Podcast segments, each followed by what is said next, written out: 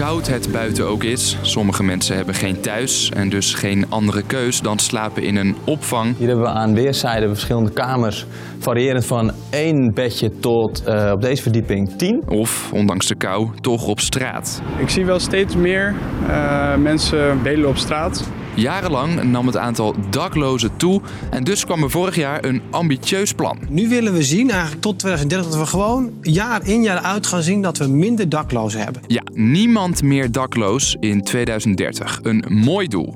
En ook... Dat is een ambitieus doel. Hoe staat het daar een jaar later mee? En waarom is het zo moeilijk om dakloosheid te verminderen? Dat zoek ik, Dennis, voor je uit.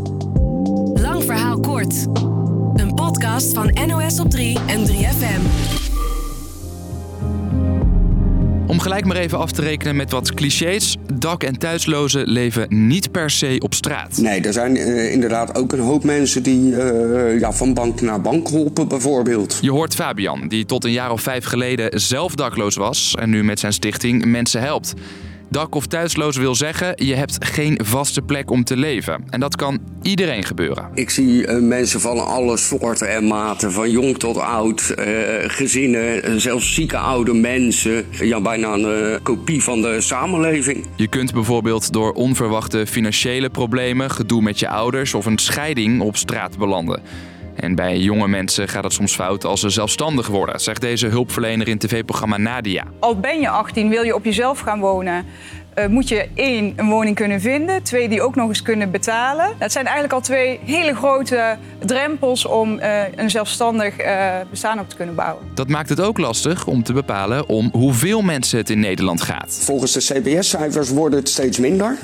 Alleen als je uh, kijkt naar de, bijvoorbeeld de noodopvang, dan zie je gewoon dat alle slaapzalen overvol zijn. Hulporganisaties zoals het Leger des Heils denken daarom dat er juist meer mensen zijn zonder een dak boven hun hoofd. Wij zien uh, dat het in de maatschappelijke opvang uh, onverminderd druk is. Ik kan wel zeggen dat het gewoon overal bomvol zit. En dus kwam er vorig jaar een plan van hem. Deze aanpak heeft zich eerder bewezen. Je hoort staatssecretaris Maarten van Ooyen. Het doel in 2030 niemand meer dakloos. Hoe? Door Finland een beetje te kopiëren. Finland is eigenlijk het enige land uh, in Europa wat de afgelopen jaren succesvol het aantal dak- en thuislozen heeft terug weten te brengen. Het verschil volgens de staatssecretaris, Finland ziet het vooral als een woningprobleem. In Nederland lag de focus vooral op de zorg, dus op bijvoorbeeld opvangplekken en begeleiding. Ook belangrijk natuurlijk, maar, zegt Van Ooyen... Nou, wat er gebeurt is dat je in plaats van dat iemand naar de opvang gaat...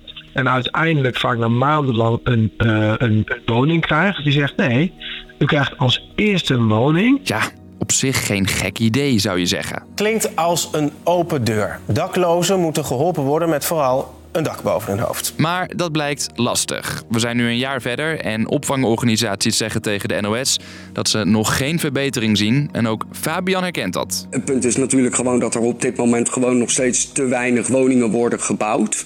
Waardoor de uitdaging alleen maar groter wordt om in 2030 dakloos vrij te zijn. Tja, ja, weet waarschijnlijk ook, er is een enorm woningtekort. Afgelopen jaar waren er zo'n 390.000 te weinig. Dus ja, niet gek dat bijvoorbeeld deze Utrechtse wethouder zich afvraagt... Waar halen we al die huizen vandaan? Dak- en thuislozen zijn namelijk niet de enige mensen waarvoor de overheid speciaal huizen wil bouwen. Nooit eerder moesten gemeenten zoveel statushouders huisvesten. Statushouders, studenten, mantelzorgers, zieken... Het woningtekort is zo groot dat het voor al die groepen lastig is, zegt de wethouder van Almere. En het is net zo erg dat, uh, uh, dat iemand in de vrouwenopvang uh, met twee kleine kinderen de leven weer wil herstarten, geen woning heeft. Iemand in de dakloze opvang. En het is ook erg dat een startende Almeerder, gewoon een jonge gast van 28, nog steeds bij zijn ouders moet wonen omdat er geen woning voor hem is. En ook al wordt er wel gebouwd. Wij zijn hier 862 woningen aan het bouwen. Tot nu toe lijkt het niet snel genoeg te gaan om daarmee het aantal daklozen te verminderen.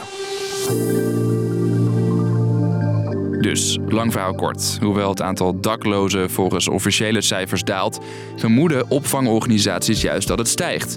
Het is lastig te zeggen of dat klopt, want er zijn veel situaties denkbaar waardoor iemand geen huis meer heeft. Een jaar na het nieuwe plan om daklozen eerst aan een woning te helpen, lijkt dat nog niet echt te lukken. Dat komt vooral door de huizencrisis. Nou, dat was de podcast weer voor vandaag. Thanks voor het luisteren en tot de volgende. Doei!